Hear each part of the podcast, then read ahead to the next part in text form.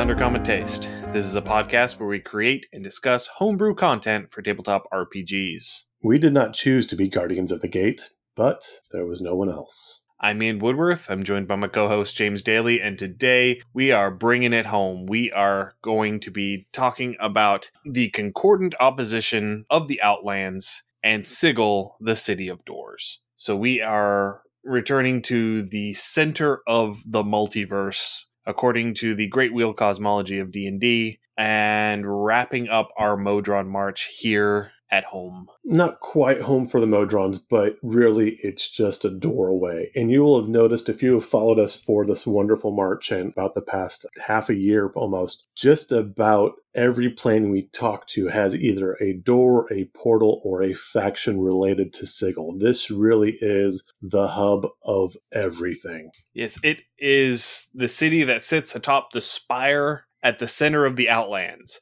So there is the Outlands, which is in the middle of the outer planes. Then there's the spire that's at the middle of the Outlands. And then there's Sigil that sits surrounding the tip of the spire. It's kind of like the DNA in the nucleus of the cell. It's kind of, you know, in the middle of the middle of the middle. This is the center of the multiverse, or as close to it as you can get. I really from this got the feel. I mean, I watched Loki on Disney Plus, and you had the TVA was the Time Variance Agency, I believe it was.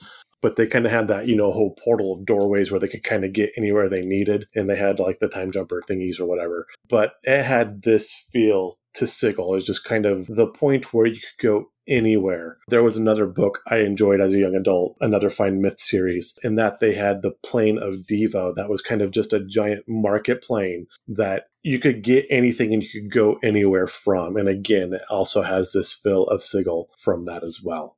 Right, yeah. So the spire at the center of the Outlands, where Sigil is located, is canonically the origin point of the multiverse according to great wheel cosmology in d&d so this is the location where the multiverse started Right. And so from that multiverse, and again with the different lore of, you know, with the dragons and where they've split, this is kind of the seed. This would be your point of Big Bang to use kind of a material realm analogy. Just everything started here. absolutely so unlike the rest of the outer planes the outlands is technically finite it is very large there are pockets within it that are divine realms that are in themselves infinite but it's almost like they're infinite bubbles where one portion of the surface of the bubble happens to be pushing through the outlands and is an access point. That makes sense. And again, too, with a lot of these realms, they're going to be divine, so you get a lot of divine magic, and therefore it's not quite. Again, the physics and the material space within these realms can be a little tenuous. If your players get up, just throw dice at them. I prefer D4s they're pointy, and tell them D and D magic. Get over it. I mean, it's all multiplanar metaphysics. It's not intended to conform to real world physics. It lends that extra bit of uh? Yeah, Yeah, because it's a fantasy game. Get over it. yeah. Heaven forbid. Heaven forbid. That's right. If you want an actual physical, you know, hard tax, this is exactly real world. Play 40k or not. no, 40k has its own wackiness too. I don't think there's actually. I mean, any game's going to have some variation and some fluff. And again, if you got a player that's really pinning down like how much space is space, just tell them that if I dropped you by yourself on the planet Mars, which is a, technically a smaller planet, you're not going to have enough time in a lifetime to explore every aspect of it. It's just not going to happen. Same with this. Right. Yeah. Yeah. So then throw dice at them. This is my weekly reminder that here at Undercommon Taste, we do not encourage or condone violence towards your players.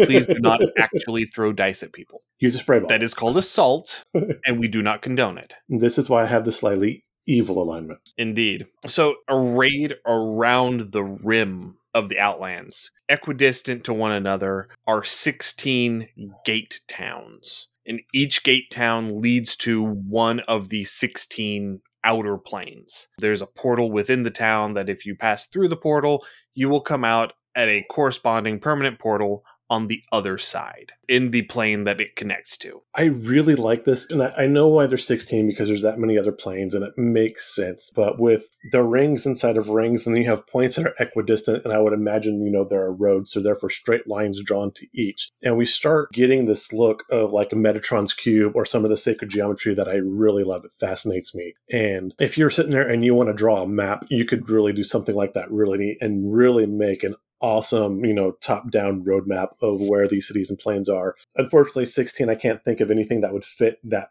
perfectly that already exists, but it comes really close to a lot of designs that are already there. So feel free to use those for inspirations. But I like that everything is out, everything is balanced, everything is exact and orderly. And yeah, I, I would really have fun drawing these out as a map. I mean, it's you're drawing your cardinals and then you're bisecting them and then you're bisecting those. Correct. So if you wanted to take the sacred geometry route, that would be probably using ad quadratum. So you're using a square base as opposed to a triangular base. Yes. And you could fairly easily do that. I'd have to wrap my head a little bit because it's been a long time since I've tried to draw out any sacred geometry shapes. But you'd yeah, you wind up with real quick twenty-two point five degrees between. Yeah, so you'd have four overlapping squares, and then you'd have the rings that you'd have coming out. So you'd have to have squares of a decent size so that the points would be big enough to establish or you could use two intersecting octograms. But again that would get a little messy. Again 16 doesn't give a whole lot of space between but still could look pretty cool. See here that's what 2 to the fourth power? Is that right? Yeah. 2 squared is 4 2 cubed is 8 yeah. Yeah. We're nerd sniping each other. I we're know right? or 2 squared squared no, not quite two squared squared. Yeah, because two squared is four, four squared is 16. 16. Oh, yeah, you're correct. Okay. See? Twos. Yeah, Twos I can, work. I can math. and, and, you know, if we really want to just start deriving meaning that may or may not be there, D&D cosmology is all built on dichotomies. Yes, this is true. Good and evil, law and chaos. You know, it's always twos. Right. So it makes a little bit of sense. Okay, that's it. You know what? We're doing it. Deep dive. Okay, let's put on our hats. Okay, because again, I happen to really enjoy sacred geometry. This leads to numerology and alchemy and a whole bunch of other things, but I'm going to try to be concise on this one. So within numerology, eight is an important number eight being the four cardinal points physically, and then flipped also eight cardinal points of energy spiritually. Take that, and then again, double it because now we have good and evil. We have eight cardinal points for the good, we have eight cardinal points of evil, and this does give us the number 16. Having everything within a circle would mean it is bound and controlled. If you have the points exceeding the circle, that is where things become free and chaotic. This is sigil, this is a point of where everything is mostly orderly, everything is bound, everything works. So again, you would have this 16 point diagram arc, whatever it be, bound within the rings of the city. In Sigil, now you're triple bound within three rings, which gives it even more strength, which I am sure the Mistress of Pain had fully in mind when she built the place. I'm going full bore. Let's go. right. And not only is Sigil a point within this. It is the origin within this. It is the yes. central point from which all other measurements have been derived. Absolutely. So yeah, that's been your crash course in sacred geometry that may or may not have meant anything. Rabbit trails, woohoo! and here we were saying that we were going to try and avoid them. I mean, you threw that was like you picked the best. I did. I take full responsibility for that one. You picked the brightest, reddest flag you could, and just like, hey, Toro. Ah. uh, anyway, let's get back on track here. So each of the gate towns, as I mentioned, leads to one of the 16 outer planes, and the terrain and landscape around each of these towns mirrors the location that it connects to. So you're going to have neat, orderly fields on the ones that lead into Arcadia. You're going to have massive forests in and around the ones that lead into Arborea. You're going to have a whole bunch of weird floating stuff around the one that goes to Limbo. Yeah, and so for this, it's kind of like the scene in Nightmare Before Christmas when Jack Skellington's looking at the different portals. He's in the forest and each tree kind of has the picture of what it's going to be there. Instead of a direct picture, it's just kind of the land around it has developed kind of like the realm has bled through the portal is a way to imagine that. Yeah, and the closer you get to Sigil, the more uniform it becomes and the less individualized. Yes, the less yeah. individualized it is until you get basically to the center and everything is just sort of uniform and drab because this is essentially the plane of true neutral. Right. And as we explore most of these, and I have picked several planes that I would be comfortable with, for me, Sigil probably would be home. It is set, it is orderly. You can get anywhere you need to go, but it's not boring, but it is somewhat predictable. There's a comfort there. And again, while I do shift a little low on the alignment plane and a little towards chaotic, I do float pretty close to that true neutral point too. I don't go too far chaotic. I don't go too far evil. I'm pretty close to neutral, fairly close, somewhat, yeah. depending on the day. yeah. But because the Outlands is technically an outer plane, there are also petitioners here. And also, there are petitioners here because there are divine realms here. Right. And the petitioners here are truly neutral. And so, if they perform an action that is inherently aligned, so if they perform, say, a good action, they have to perform an action of the opposite alignment of an equal magnitude to offset it. Right. So they have if, to maintain the balance. So if a patron were to help a traveler along the way, maybe their wagon broke a wheel or something like that, and they help these travelers put this wheel back on the wagon so they can continue their quest. To balance that, they're going to have to find and kick a puppy somewhere, basically. That's how that turns out. Maybe not that drastic, but what it would be would be by fixing this person's wagon, which is a charitable, a good act, they would have to figure out okay, they have fixed their wagon, which turned what would have been a two week walk into a one week ride in their wagon. So they now have to find another traveling group and basically stall them for a week. Yeah, I could see that. And this is kind of personally how I try to live day to day life is I try to do enough good deeds on general to keep myself covered on a bad day when I just feel like being an asshole. And I'm like, okay, you know what? I've already balanced my karma for that. We're good. All right. I feel okay now. And I can go on about my day. so because of this, the petitioners in the Outlands typically don't interact with the individuals who approach them yeah. because they want to have complete control over the actions that they do or do not perform. Exactly. You want to pick when you want to be an asshole. and so it's typically going to be a case of there's a petitioner approaching the party because right. they have a score that they have to balance. Have to balance, correct. And this can be hard for the party too, because you don't know which way the petitioner is trying to balance their books. If the party members or the players do approach a petitioner at this point, the petitioners may talk, but it is going to be very curt, very polite, very bland answers. You might get an absolute direct yes or no answer. You might get a shrug of a shoulder and walk off. And again, they will try to interact as minimally as they can. And they will be more likely to assist you the fewer details they know. Yes. Because if all they know is that you're trying to get to Gate Town X, they can give you directions. That is not an inherently aligned act. There's nothing inherently good or evil about giving you directions when you ask. It may be slightly lawful if you wanted to argue that,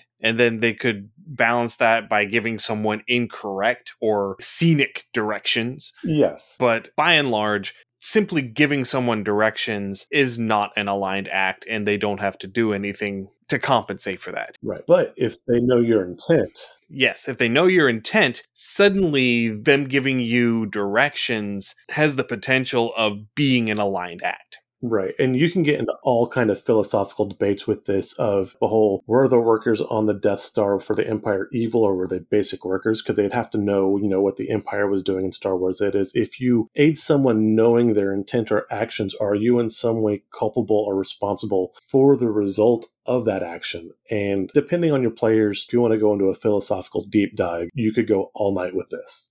Absolutely. All right. So, magic in the Outlands is kind of interesting because, with the exception of certain spells that don't play well with true neutrality, you know, if you have strongly good or evil alliance spells, strongly lawful or chaotic alliance spells, spells that detect alignment are one that they give as an example, which is not a fifth edition thing. They've completely divorced all spells from alignment in fifth edition. Right. So we don't have to really worry about that in the current edition. But in second edition, it was very much a thing. Oh, very much, yes. Even in third. Yeah, to a lesser extent, though. It was not yeah. as strong in third edition as it was in second edition. But aside from those few spells, nothing is blocked in the Outlands.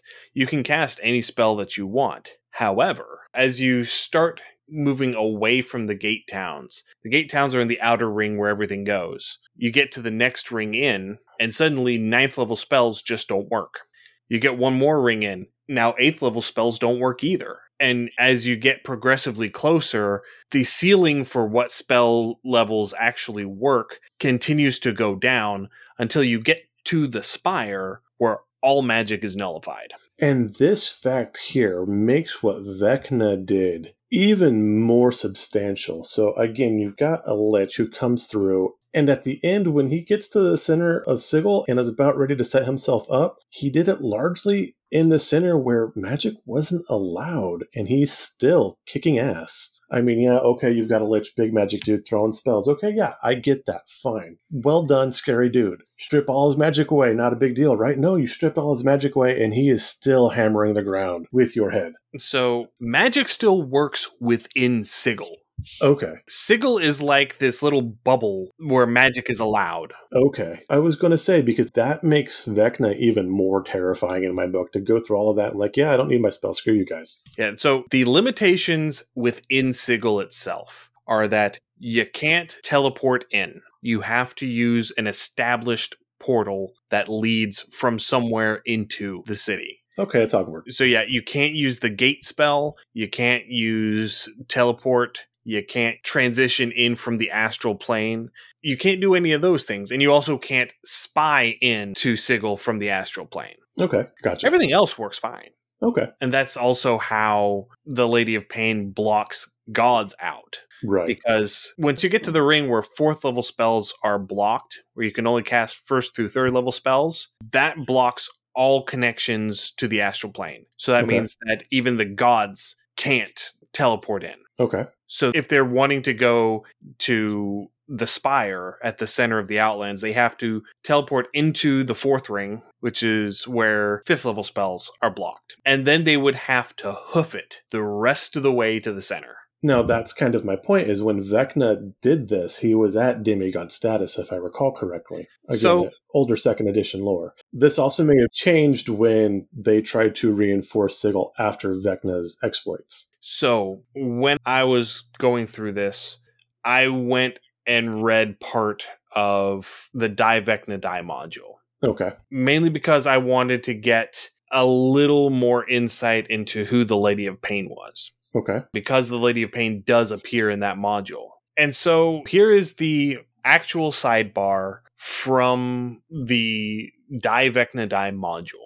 Again, this was the final module of second edition. This is the module that explains the changes from second to third edition. Okay. All right. It says Vecna can't go to Sigil. Sigil is warded against the entry of gods, but Vecna, incarnating as a true power, is in Sigil. What gives? It comes down to a confluence of unique circumstances engineered and nurtured by Vecna. His plan, see adventure background, took an age to formulate and another to execute. Informed by the very force of magic itself, Vecna wove a tapestry of detail, arcane props, and raw power that deposited him in the City of Doors, despite its age long ward enforced by the enigmatic Lady of Pain. In a sense, Vecna cheated.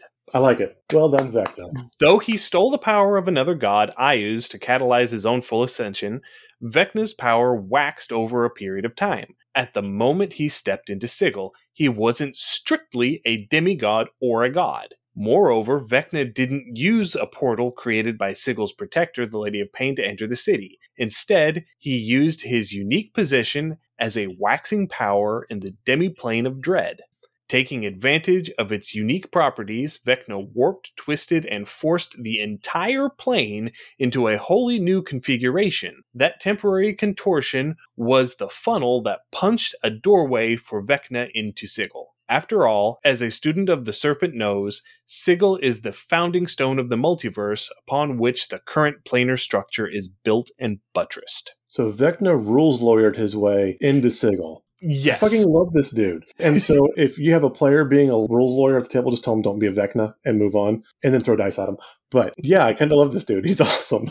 Yeah, so basically what he did was he shed off enough power, enough of divine power to just barely no longer be a demigod. But he's using a demigod as a battery to shape the entire demiplane of Ravenloft to turn it into a funnel with enough power to punch into the city of Sigil. That's freaking awesome. I love that. That just gives me the warm fuzzies all over.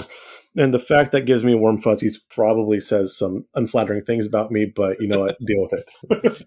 All right. So let's go ahead and touch on some of the notable locations within the Outlands. We're not going to go into these in any detail because there are so many of them. We would be here for weeks. We would. And also because it is actually mentioned that there is unidentified terrain. So there's basically stretches where, yeah, there's stuff there. Let the DM do it. You know, these are spaces that are filled with such minor demigods and these little tribal gods.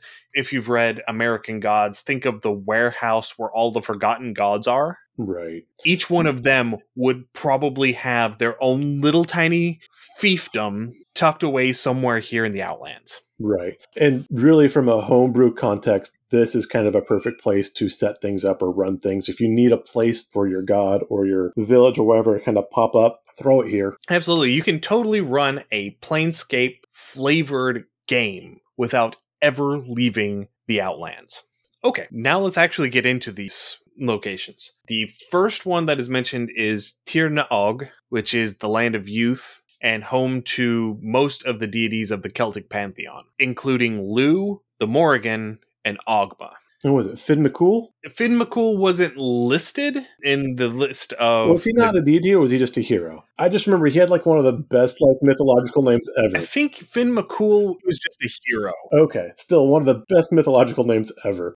yeah, I will agree. Okay, so he's like a Perseus for those uh, Greek mythology, you know, again. Yes. But still, an awesome name. And again, a hat tip to Jake with Heroes of Tara. Definitely gave me an itching to delve into some more Celtic mythology. So thank you for that. Yes. And Ogma is actually one of these gods that was appropriated into the Forgotten Realms pantheon. He is a god of knowledge I like in the. Forgotten Realms. The next is the Norns. The Norns are a group of individuals, not a location, but they're a group of Norse fortune tellers. They're basically the Norse equivalent of the Fates Fun. and they huddle around the Well of Urd, which is this well that they're able to use to discern the future. And it's under the roots of Yggdrasil. This is the well that Odin plucked out his eye to drink from. Oh, okay. Nice. Again, we're getting some nice lore in this one. I like it. Yes. And the Well of Urd, of course, connects to Ysgard.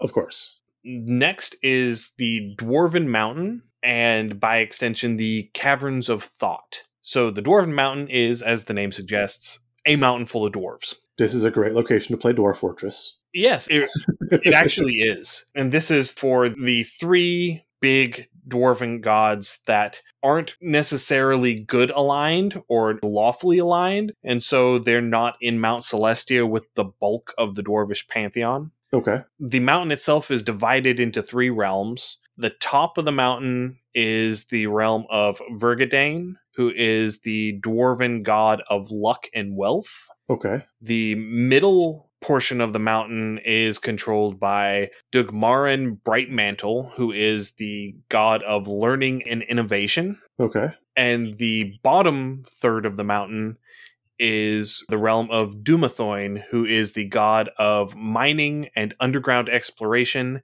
and also the protector of the dwarven dead. So he is the dwarven death god. I like this. And these three definitely need to make an appearance in our verdigris and campaigns we draw up because these all would fit beautifully. Oh, yes. Especially Dumathoin. Yes. Yeah, we have to put a shrine to Dumathoin somewhere in our town. I could definitely see the, the Copper Dragon. We talked about the Copper Dragon making some of the shrines look semi animated and stuff like that. That would Oh. work perfect. We had talked a bit that the copper dragon is masquerading as a priest. Yes, exactly. He could be a priest to Dumathoin. Yep, there we go. I like There it. There we go. And so he actually also acts as an undertaker for any of the miners who happen to die in the mine. Yes. And he maintains a mausoleum where their remains are interred, which works because he's a copper dragon and he can burrow through the stone with his acid breath. Yeah. And so he just burrows out a new slot in the crypt whenever he needs to inter a body. Yeah, I love that. And it's like that would be an honor. Like there is again a certain amount of honor being interred by this priest at this thing. So it would be like those that sacrificed themselves to save others would be interred. Since they chose to stay in the mine, their bodies can remain in the mine with honor type thing. Again, we could build some lore up with that real easy. I don't think even that. I think that this would just be basic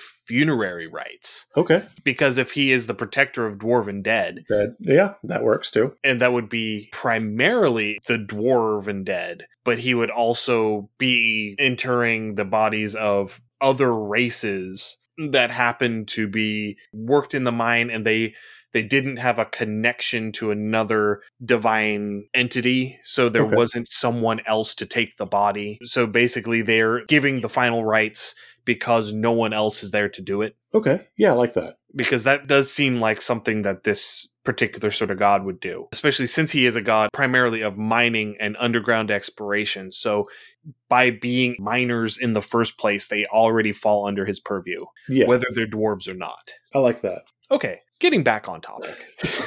Like I said, rabbit trails everywhere. It's not money. an episode if we don't go on a few.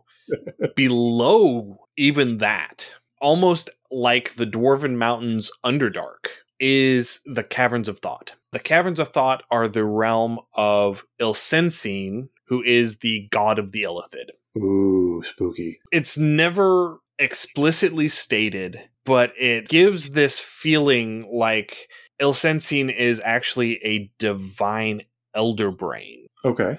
It's got that sort of a feel to it. Ilsensine also is canonically the creator of cranium rats. Snazzy. I, I believe we we'll- touch on them later. Yeah. We do touch on them a little bit later. But yeah, so they are down here in their little caves. And if you are able to maintain your sanity long enough to get to the center of the realm and find Ilsensine down there, you can ask any question and receive an honest answer about what's going on anywhere in the multiverse because Ilsensine has tendrils that spread across all of the planes. I love that. This also kind of has the overmind feel from the original StarCraft. You know, you had the hive mind basically, and you had the species that were pan-galactic, pan-planetary, but they all were ruled by the one sentient entity. So yeah, that gives me some fun tingles. I like it. All right, so also down here is an unnamed realm for Gzemnid.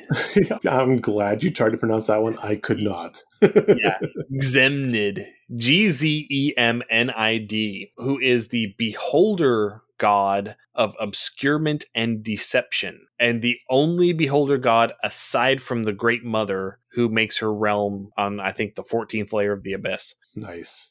So, yeah, there's also a beholder god in the equivalent of the Underdark under the Dwarven Mountain. I like it. Kind of spooky. Kind of scared to go digging. Talking about dig too greedily and too deep. You're going to find some of these things. All right. Next location, the Palace of Judgment. This is the central hub for the celestial bureaucracy, which is the D&D equivalent of the Chinese pantheon. From within the Palace of Judgment, you have portals that lead all of the other celestial bureaucracies, divine realms across all of the outer planes. Okay. So you're going to the Duke of Thunder in Acheron, you're going to Sung Chiang in Gehenna, you're going to the Jade Emperor and Mechanus. If there is a Chinese pantheon god, there's a portal here that can take you there. Makes sense. Again, bureaucracy, it's a thing. Paperwork has to be delivered. You've got reports filed. You've got deadlines. I like it. It's a very Confucian thing. yes. Okay, touching on some of the other ones. Next one is Semuanya's Bog, which is the afterlife for lizard folk. There's no mention of a deity here, but I'm sure that there is one. I mean, it's called Semuanya's Bog, so I'm assuming that there is a Semuanya somewhere It would make sense. who might be a god or goddess of the lizard folk. But who's buried in Grant's tomb? Exactly. Next is Tvashtri's Laboratory. This is home to Tvashtri, who is the Vedic slash Indian god of artifice and science. Gonna have a lot of artificers here. I like it. Yeah, this location is immediately adjacent to the Dwarven Mountain and can easily be mistaken for part of Dugmaren's realm. So Dugmarin Okay. being the Dwarven god of innovation. Right. I would almost say that their two realms actually butt up against each other, and if you're not careful, you can walk from one into the other. I could see that. I could almost see this like you have the old Renaissance workshops where you'd have a workshop at the base of a mountain because you'd have a stream or river coming off the mountain and they'd have water wheels to turn their billows for their furnaces or the mills for stone and for lumber. And so it's kind of just right there to make use of all the mountainous resources lumber, stone, the water, any kind of shade or protection from wind and rain. And so, yeah, it kind of just nestles in right there. Yeah. Next one is Thoth's Estate. So this is the home Is of Toth the. Toth? I thought the H was silent. It could be Toth. I am ignorant of a different way to pronounce it. Okay. I'm going to defer to you on this one. Okay. If you say it's pronounced Toth, I will believe you. I've heard it both ways. I figured you had something that was No, I am purely going phonetically based on the spelling. okay. Ian from the future here to tell you that apparently the most common pronunciation is Thoth. He is the Egyptian god of learning and writing. But anyway, this is Thoth's estate. This is home to the Mulhorandi slash Egyptian god Thoth and his great library. Right. And I know Toth mostly from what's called their emerald tablets from alchemy research and things like that. There is text you can read that are attributed to Toth. Okay. So yeah, this is basically the location of the Library of Alexandria. Kind of, yeah. I like it. The next is the Mausoleum of Chronepsis. This is home to Chronepsis, the Time Dragon. Very nice. And his realm is filled with countless hourglasses, and each hourglass represents the remaining lifetime of one dragon or dragonkin in the multiverse. Ooh, I like this. I could see this being a story hook or campaign arc where you are trying to break into this realm to steal the hourglass and destroy the hourglass of a particular dragon because he is too beefy to kill them outright. And so you are trying to eliminate them in a sneaky, nefarious fashion. Or, you know, find one and flip it. I like it. Because if you flip it, suddenly they start to reverse age. Yes. And so maybe they get younger, could but they keep their knowledge, but they're losing power at the same time. You could Yeah. do all kinds of stuff with this. This would be a lot of fun. I get excited for this one. Which could be a good thing, it could be not so good thing because if they're old and almost dead, Right. and you know they have gone past what would be ancient worm status and they're on the decline and you flip it and now they're actually recovering and regaining strength coming out of senility Here's another one for you. Maybe a dragon is doing this as an alternate to Lichdom. i could see that Oh, because if you were able to mark it in such a way that you would be able to find it again yes, you could just send somebody back in there in a couple hundred years to flip it back again yep. Where's our story writers? Because we need to put this out. Where's our army of writers? Damn it, we have ideas.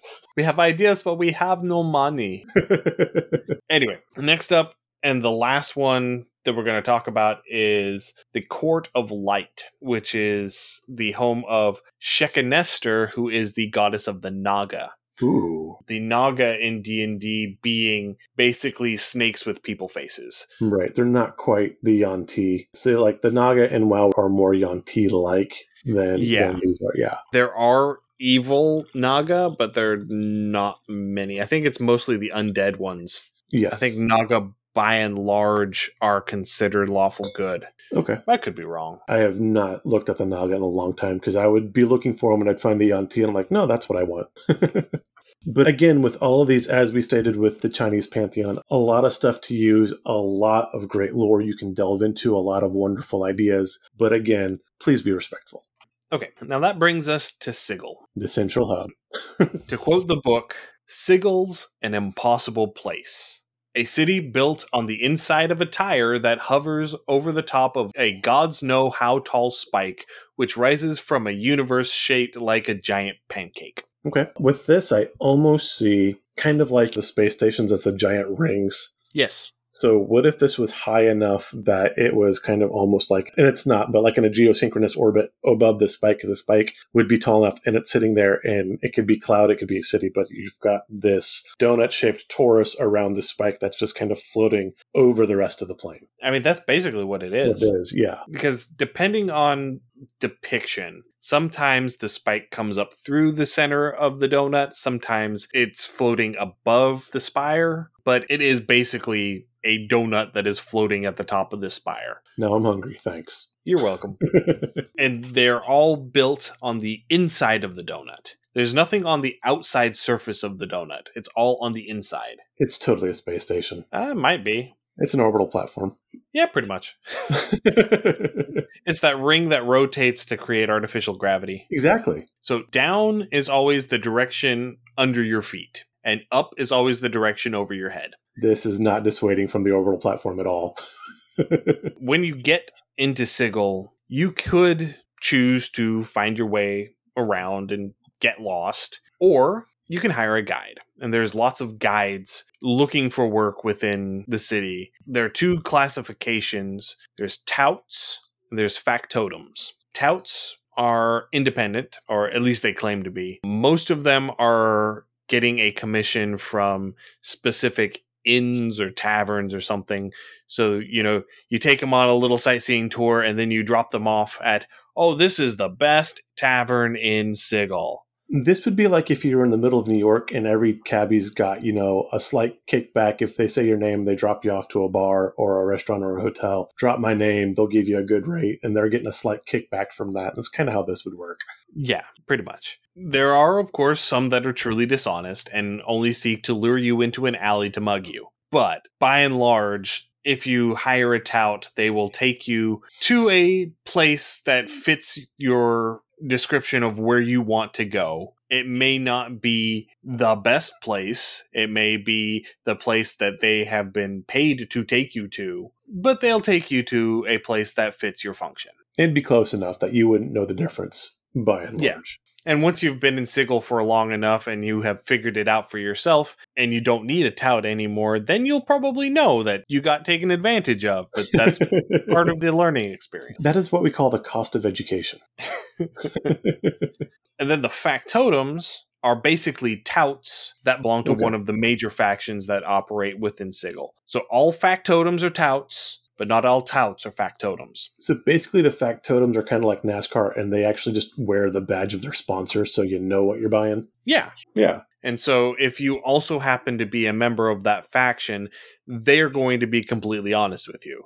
of course. if you happen to be part of a rival faction, they're not going to want to have anything to do with you. Right. So, the city of Sigil is called the City of Doors because if you know where to look, you can get here from anywhere and you can get to anywhere from here. Yes, And everybody, and we mean everybody, comes to Sigil. it's the place to be. The only people who don't come here are gods because they're not allowed. So every individual who is not a god or a demigod can and probably will come to Sigil. It's kind of an atheist's paradise. Well, I guess more agnostic. Yeah, well, I was going to say more of an Yeah. agnostics, I like it. a deist. Yeah, that would work. You know, you're over there, you're fine. I'm here in Sigil. Send me a letter if we want to meet. We'll find some neutral ground somewhere. We'll be good. Otherwise, I'm, I'm chilling here. So there's a rough peace within the city where everyone is expected to be on their best behavior. Otherwise, the Lady of Pain gets involved and nobody wants that. Even the blood war is put on hold in Sigil. That's impressive. A deva and a devil might share drinks in a tavern. This is where Aziraphale and Crowley go to have a drink Yes. and not look suspicious. but they're constantly eyeing each other, looking for signs of betrayal. right. And so they're sitting here taking a drink. They're looking for signs of betrayal. They're trying to pick up whatever kind of information they might be able to glean, any slip of the tongue. This is kind of like the whole Bridge of Spies type thing. Yeah. Of course, this doesn't mean that there isn't conflict in Sigil. Oh my God, I know where this is. This is McAnally's. Again, for our Yes, Jim this Butcher's fans, Mac's. Mac's is accorded neutral territory. No one's allowed to fight there. Again, huge Jim Butcher fan. So yeah, this is McAnally's. Yeah. So it doesn't mean that there isn't conflict in Sigil. It's just that the factions are careful about it. Makes they're, sense. they're careful to keep it in the shadows, to keep it off the streets. The proxies and priests the various gods will carry out campaigns against one another, and the alliances shift, quote, like quicksilver on glass. Sounds very tenuous. Yeah. So one day, a group of priests is going to be working with one faction to further their goals. And then the next day, they're going to be attacked by that faction because that faction has partnered with a third faction. And, Those priests are no longer useful. and as long as the conflicts are kept to the shadows and don't spill out into the streets, there's not really any issue. But as soon as it becomes an issue of Sigil's security, and by extension, an issue of the lady's security, the Lady of Pain comes out and puts an end to it. This is where your assassin rogues are really going to try to flex because, again, you can get away with things as long as it's not above board and noticed. If nobody Yeah. notices, nobody can complain. These are your stealth missions. Yeah, as long as it isn't overt. And remember, no witnesses also means stealth. Uh, if you start murdering all of the witnesses, you're still going to get in trouble. You might. Again, depends on how many people can call alarm first. If nobody can ring No. a bell or okay. Because they're still going to find the bodies eventually. Yeah, oh, this is true. people people go missing i mean even if they don't find the bodies just people going missing because one of the examples given for how you draw the ire of the lady is when the common people start muttering about the lady's inability to protect them oh, I like it. Oh, very nice. I want to cause all kinds of trouble here. I'm gonna get kicked out. no that's not how she does things okay so let's talk a little bit about the lady of pain before we get to that point yes. So she is no Sybil's one- Dami mommy. Ooh, buddy Ooh, buddy That is Sorry. an inside joke that I am not explaining on the podcast. I had to. Uh, so, no one is entirely certain who or what the Lady of Pain is, only that she is the de facto ruler and guardian of the city of Sigil. She is essentially a proto deity. She's a primordial being of incredible power that predates the gods. As I like to interpret it, she is the architect who basically pressed the button to start the multiverse. okay. And so she stays here at the origin of the multiverse to make sure that nothing comes in and unmakes her work. Okay, I like it. And it's also why the gods can't get into Sigil. Because if they can get into Sigil, then they would be able to gain access to the origin of the multiverse and alter it, which is why Vecna getting in was such a big deal.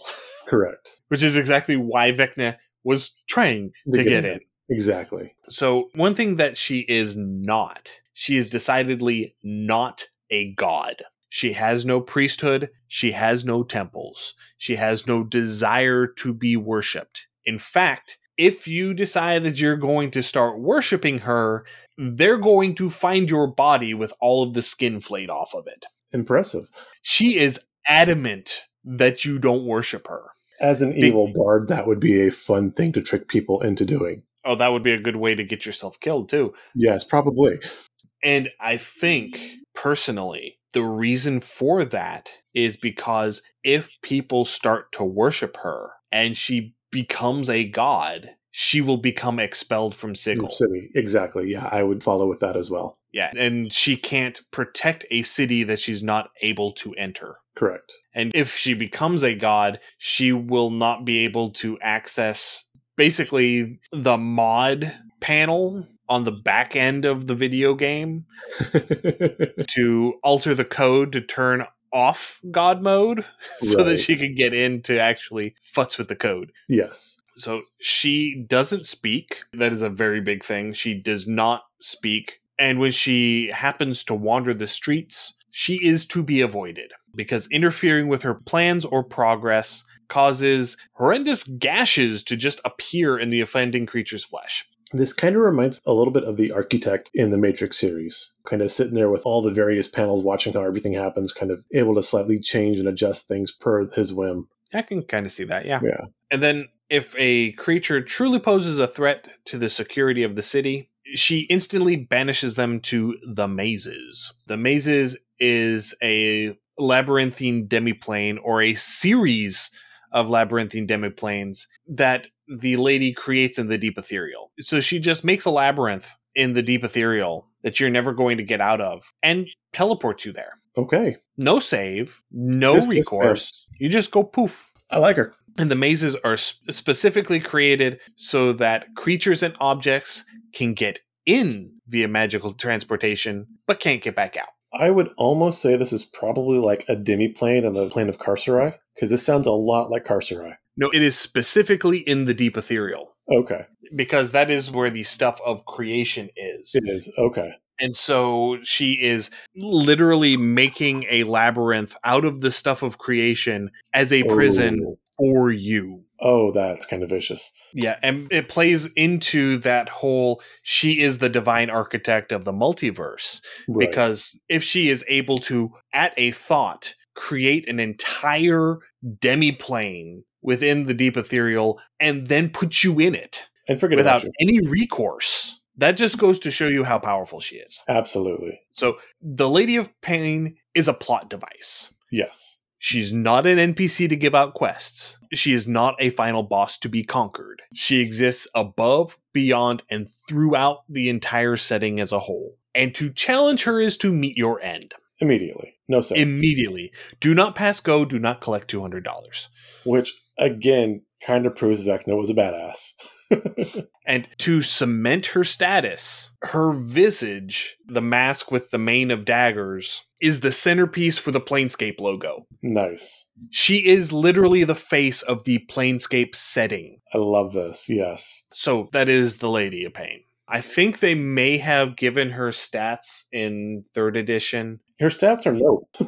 I don't agree with whatever they may have given her. It would make sense if they did that because if the whole thing kind of started to break apart, that would be something where her power would be starting to wane. right. And that might be a canonical reason why we haven't gone back to Sigil. Potentially. I don't like it. I don't No. agree with it, but that could be it. And it could be that Vecna punching his way into Sigil caused a cascade effect where she is starting to lose her power. I would like that. I don't think they have thought that far through. I mean, that would be a huge, long, arcing story. And as much as I like Wizards, I don't think they are linking stories from 20, 30 years back. It would be amazing if they did. As a DM, as a homebrew, though, you can do whatever the hell you want. And if you need stats for the Lady of Pain, guess whatever you want it to be, and then just add a couple hundred. There. Yeah, that's what we got. I personally like trying to do this using the fate system rules, specifically the fate rules from the Dresden Files RPG, where there are just certain entities that are plot level entities that you're not meant to fight. It is Yes. very clear that if you try to fight them, they will just raffle stomp you. I like it. It doesn't matter how powerful you've gotten. They are orders of magnitude above you Yes. that's the sort of thing that I would go with with Okay. the Lady of Pain That makes a lot of sense. because she's not a god; she is more powerful than the gods. she is more powerful than all of the gods put together. Yes, canonically speaking, except for maybe Vecna. But again, Vecna cheated. Well, Vecna so, cheated. Yeah. so there's really only one rule in Sigil, and that's don't do anything that might challenge the lady's power and authority. Fair enough. This could be fomenting a revolution within the city, or even creating enough unrest that people start to question whether the lady is capable of controlling it. One example that is given in the books is a now defunct faction called the Communal, and they claimed that everything belonged to everyone equally, including the lady's share of power. Of course. and do. then one day, everyone in the faction's chapter house disappeared. The lady banished them all simultaneously to the mazes. All of them. As you do. And the remaining members of the faction who had happened to not be in the guild chapter house at that time, they just sort of melted into the crowd and Nothing. they refused to acknowledge that they were actually part of this faction. Oh, who those creepos? No, I, I never heard of them. Yeah. yeah. oh, those guys were weird. They I don't were. know why we talk about them at all. Although there's a hook in there that there might be a small group of these guys living somewhere on the astral plane, just sort of hiding out. They're like, yeah, we're outside of Sigil, so she's not going to come after us here. that is a brave assumption there. that is a very brave assumption. Anyway, talking about Sigil being the city of doors, there's portals everywhere in this city. It is the hub at the center of the multiverse. You can get anywhere from here. So there are three types of portals within Sigil. You've got permanent portals, you've got temporary portals, and you've got shifting portals. Your permanent portals are the ones that are always in one location and always lead to the same location. As the name permanent would suggest. As the name permanent would suggest. And they are all going to be controlled by one faction or another because if you have a permanent portal, if you have a portal where you know that if you step through this portal, you're going to end up in Elysium. You can bet that somebody is going to stand guard over that portal and quality check anybody who's trying to get through into Elysium. Absolutely. And they're going to charge a toll to anyone who wants to try and get through to Elysium because that is a resource that you can toll. Yes. if there's money to be made, by God, somebody's going to make money off of it. Damn Skippy. Hooray, late stage capitalism. Um, Anyway, next are the temporary portals. These are portals that they show up, they last for a little while, and then they go away.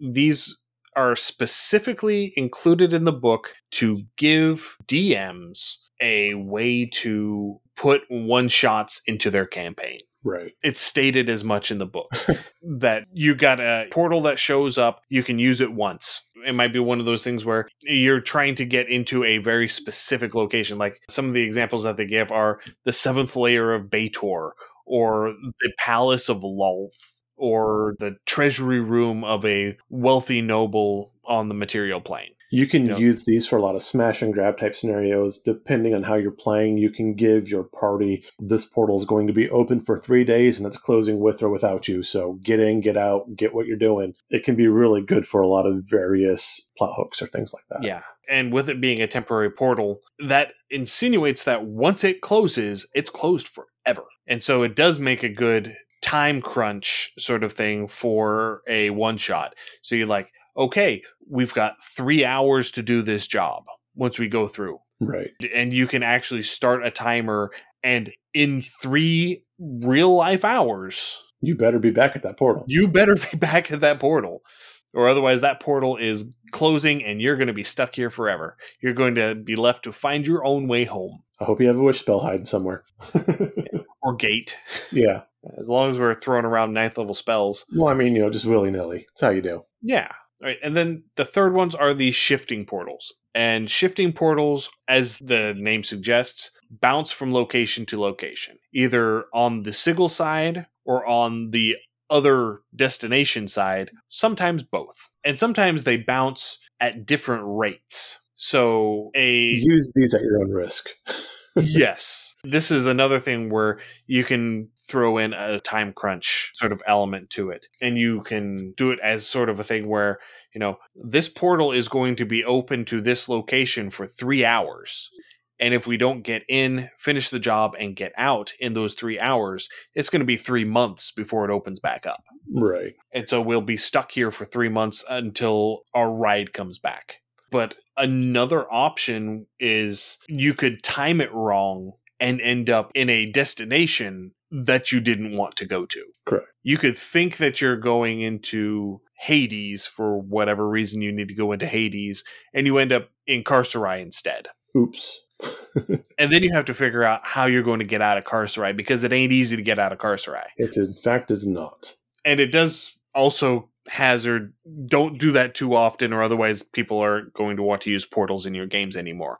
Right. And that completely destroys the entire structure behind actually running a Planescape game because you have to use portals to get to places right. in Planescape. And these are intended to act as bridges to cut out large chunks of unnecessary travel. Because, yeah, you can take a portal from Sigil directly into the Abyss to avoid having to get from Sigil down to the surface of the Outlands, and then you go all the way across the disk to Plague Mort, a trip that takes you weeks and weeks just to travel through the portal in Plague Mort and do the exact same thing. Correct. So basically, you're cutting out weeks of busy work and random encounters and things that are not the adventure. You're just cutting all of that out and getting to the adventure. And that's what these right. portals are for. Every portal within Sigil has a key.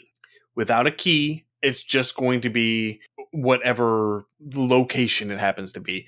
They tend to be in uh, transitive locations, so things like walking under an archway, walking through a doorway, climbing through a window, climbing into a chest, crawling down through a sewer grate. Anything where you're transitioning from one place to another place could potentially be a portal location. I think a good way to picture these, there's a term called liminal space, and there's a bunch of art for liminal space and things like that. And you can Google this real easy and kind of get an idea of what that is. But liminal spaces make a great point for portals or gateways. Absolutely. The trick is knowing where the portals are and what key you have to have to pass through them. The keys typically reflect the portal's destination, so a portal to Baator might require a sprig of razor vine, whereas a portal to Elysium might require a pure white lily, something that reflects the nature of the destination. Right. And so if you were starting here or if you wound up in Sigil and you were trying to find this, then having to do a couple quests to curry favor to find out what the key to a portal is could definitely be some entry level missions campaign type things to kind of get the party built up to even start the adventure. Or another thing that you could do that would I think would be kind of fun is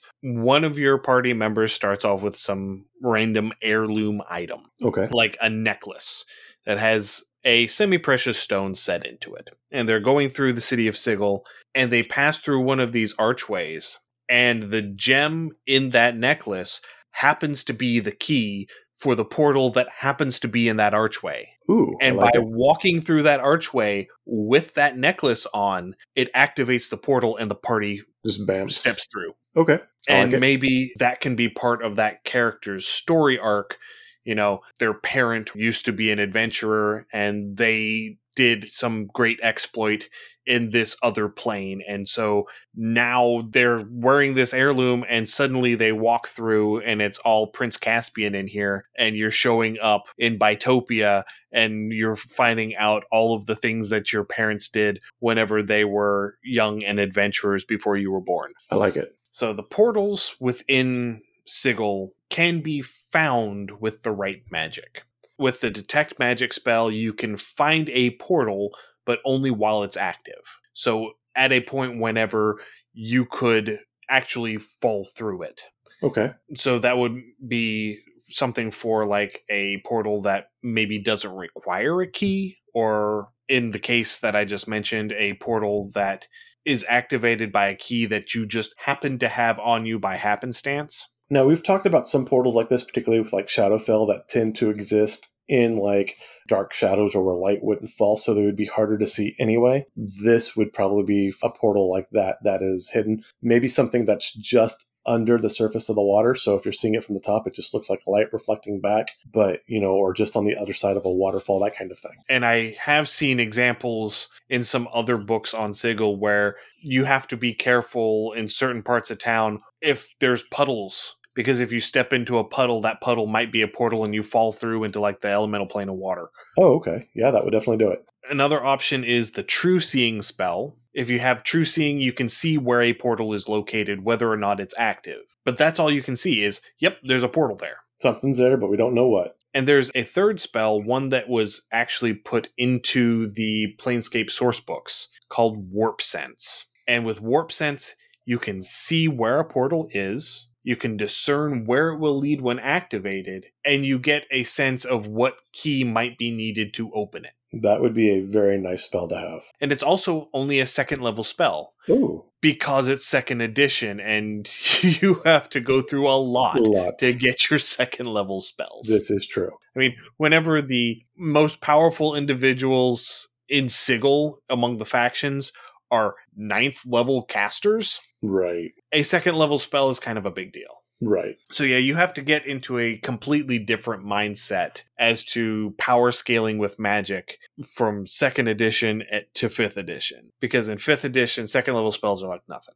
So as I mentioned, portals are the only way to get into or out of Sigil. Any spells that would allow for teleportation, including the gate spell or spells that transport through the astral plane, are blocked from functioning within the city. There is a way to actually force a portal open, but forcing open a portal or trying to take a temporary or a shifting portal and make it permanent is a big no no and will draw the ire of the Lady of Pain. So you don't want to do that. And again, as previous mentioned, that's ill advised. That is ill advised, sir. Unless and probably even if you're Vecna.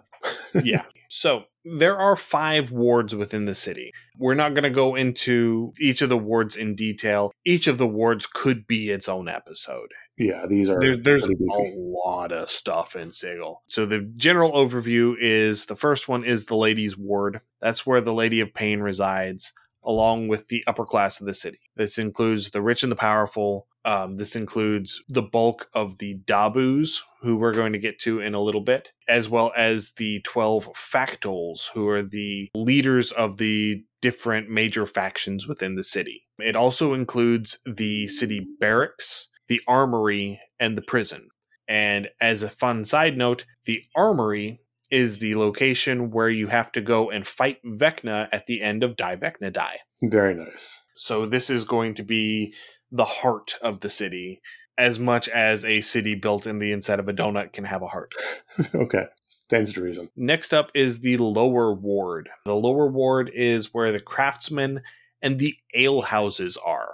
I don't know why that's the combination that they chose, but that's the combination that they chose. I'm kind of following this again, referencing WoW. Undercity's kind of built on that kind of lower ring structure type thing, so I'm kind of getting that feel with this. A little bit, yeah. Next is the clerks ward. This is where the bureaucrats and the scholars are located. It's where the Hall of Records is. That's where the inevitables accept and enforce contracts Okay. within the Hall of Records. And it's also the location for something that I just had to look at the entry for it because it's such an absurd name. It's a school for abstract impressionist art called the Laz School of Vivid Unpleasantness. Somebody had some sort of beef with either a friend or a college professor or something. Somebody had to take an art history course. Yeah. Plus, yeah, someone had some salt. I'm just putting that out there.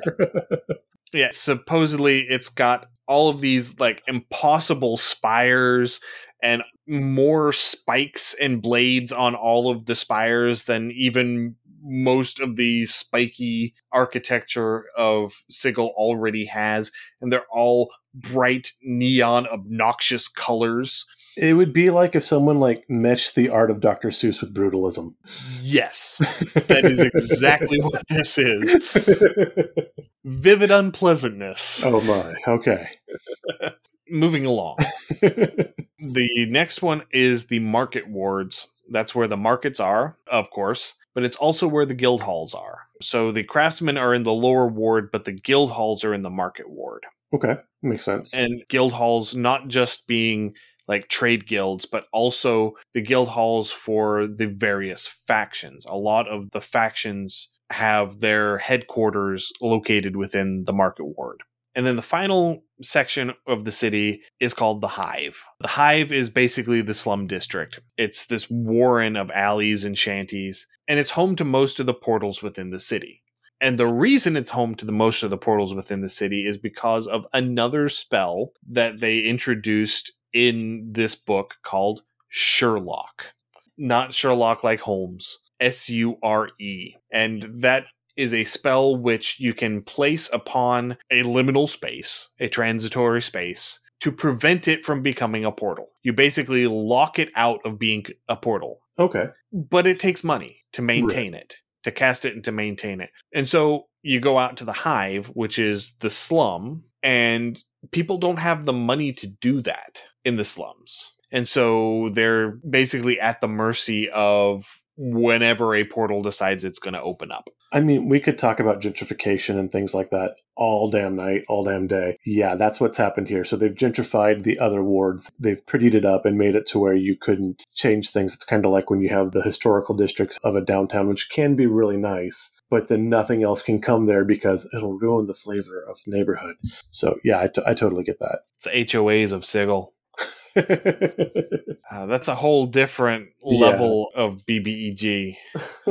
Ooh, an HOA, Karen. Yeah. Oh my, yeah, I like it. We need to make one of those. Anyway, Anyway, we're not salty, so that, not at all. that's the very basic general oversight of the five wards of the city of Sigil. As we mentioned, there are two major creatures that are mentioned within Sigil, at least in the books that I had the time to peruse. The first one is the cranium rats. As we mentioned, Ilsensine, the Illithid god, turned rats into cranium rats. You can tell cranium rats because you can see their brains. Sounds yummy. That's the visual cue that it's a cranium rat. And the more cranium rats are in proximity to one another, the more intertwined the network of their brains is. And so they have more thinking power and therefore become more intelligent.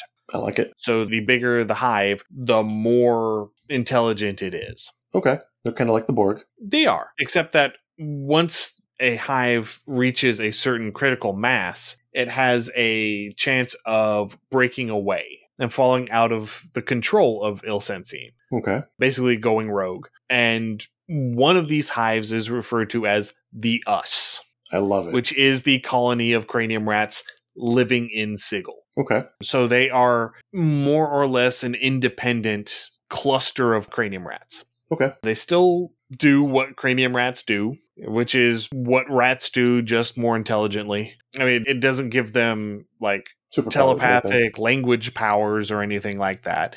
They're just really smart rats. Okay, And then the other creatures are the Dabus. The Dabus are the servants of the Lady of Pain. They are the de facto nobility, if you will, of Sigil. And they act as peacekeepers within the city. They act as the hand and will of the Lady of Pain.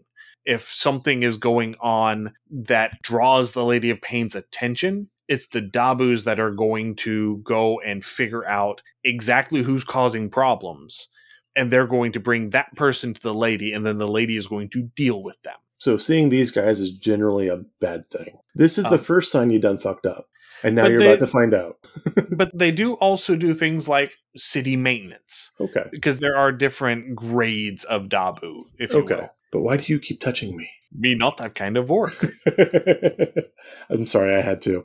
I couldn't go that long and not do it. And another thing about the Dabus is that they don't speak, just like the Lady of Pain does. It is implied that she is capable of communicating telepathically with them, okay, but they do not have a verbal language. Instead, they're able to display their language as a series of flashing runes. And so they basically have a phonetic visual language okay. as opposed to a spoken language. These Dabu are probably as close as your characters will get to encountering the Lady of Pain. If they ever actually see the Lady of Pain, then it's time to roll a new character sheet, pretty much.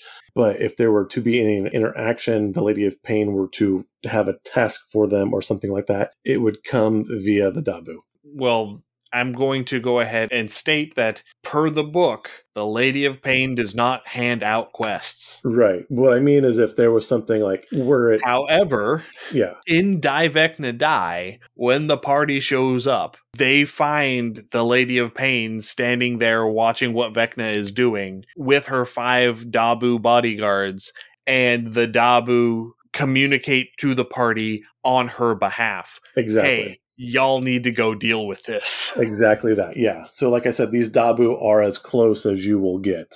Absolutely, yeah. And they are considered the native species to Sigil. It is implied that they were in Sigil before the other races started showing up and building up the city. So, they were the first ones. They were. Okay. And supposedly there's series of dungeons and underground complexes beneath the city, implying that Sigil in and of itself is an infinite planar location that has just been folded in on itself. So Okay. it is almost like a Mobius ring. So, it's a torus it- universe. Yeah, it is a Okay. torus universe. Okay. So they're able to dig outward, burrow outward indefinitely, infinitely. Not necessarily that they are, but that the physical space present within Sigil is not limited by the apparent size of Sigil. Okay. And again, that gets into the weird, you know, D&D metaphysical things, but Yes. Yeah, I like it. and that's pretty much it.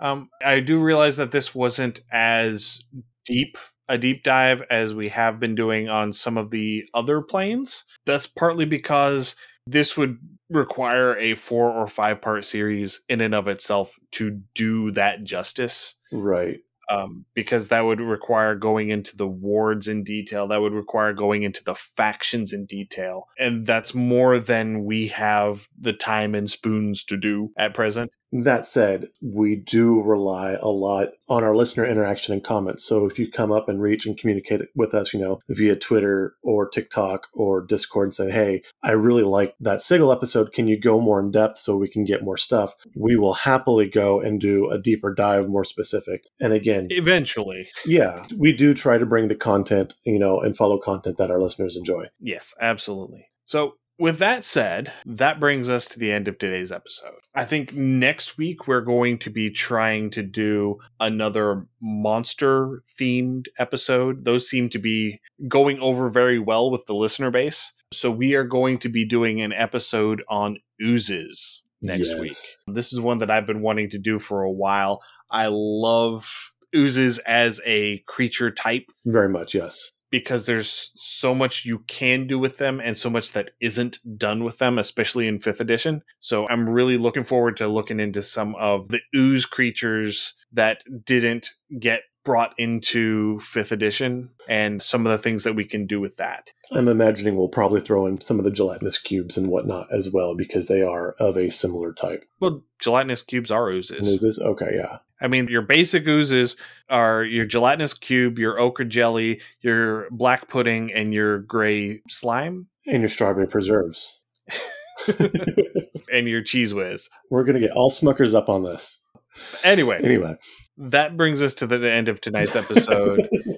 Thank you, everyone, for listening. If you have any comments, suggestions, or ideas, please send us an email under undercommontaste at gmail.com or send us a direct message through our Twitter account at UCT Homebrew. You can also find us on Instagram, Facebook, TikTok, Twitch, and YouTube. Just search Under Common Taste. We're on Patreon, patreon.com slash Undercommon Taste. That's where we put all of our write-ups. Hopefully by the time this episode comes out, I will have been able to finish the write up for our Tundra Behemoth that we made in the episode with Jack Kellum. That's a big monster. Oh, yeah.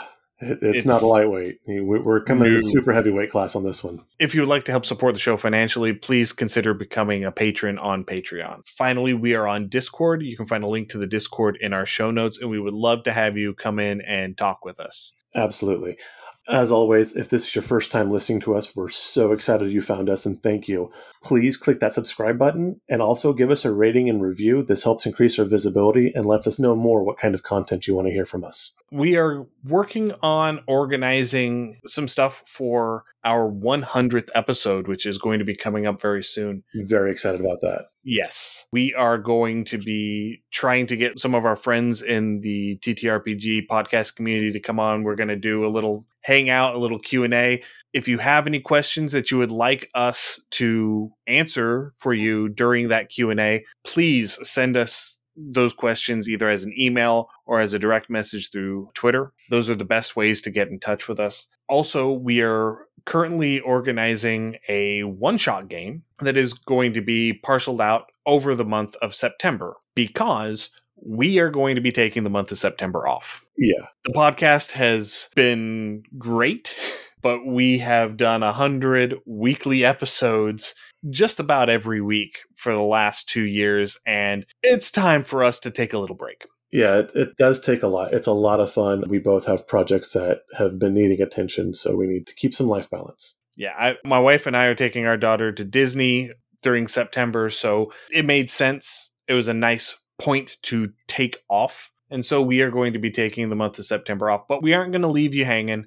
We are making a one shot game with some of our friends that I'm going to be parceling out to run the month that we're gone. And after that, we are absolutely returning because there is still a lot of stuff. We've wrapped up largely our Planescape. Again, it's been fun. We've got other projects and other ideas we want to bring to you. We are not done. We are catching our breath, but we are not done. And we are also going to be having a very very special interview later on in the year that we are going to reveal during our 100th episode. So please show up and listen to that. Yes, very excited. Because we are real excited about that one. Anyway, thank you everyone for listening. Stay safe, and we will see you next week when we talk about oozes.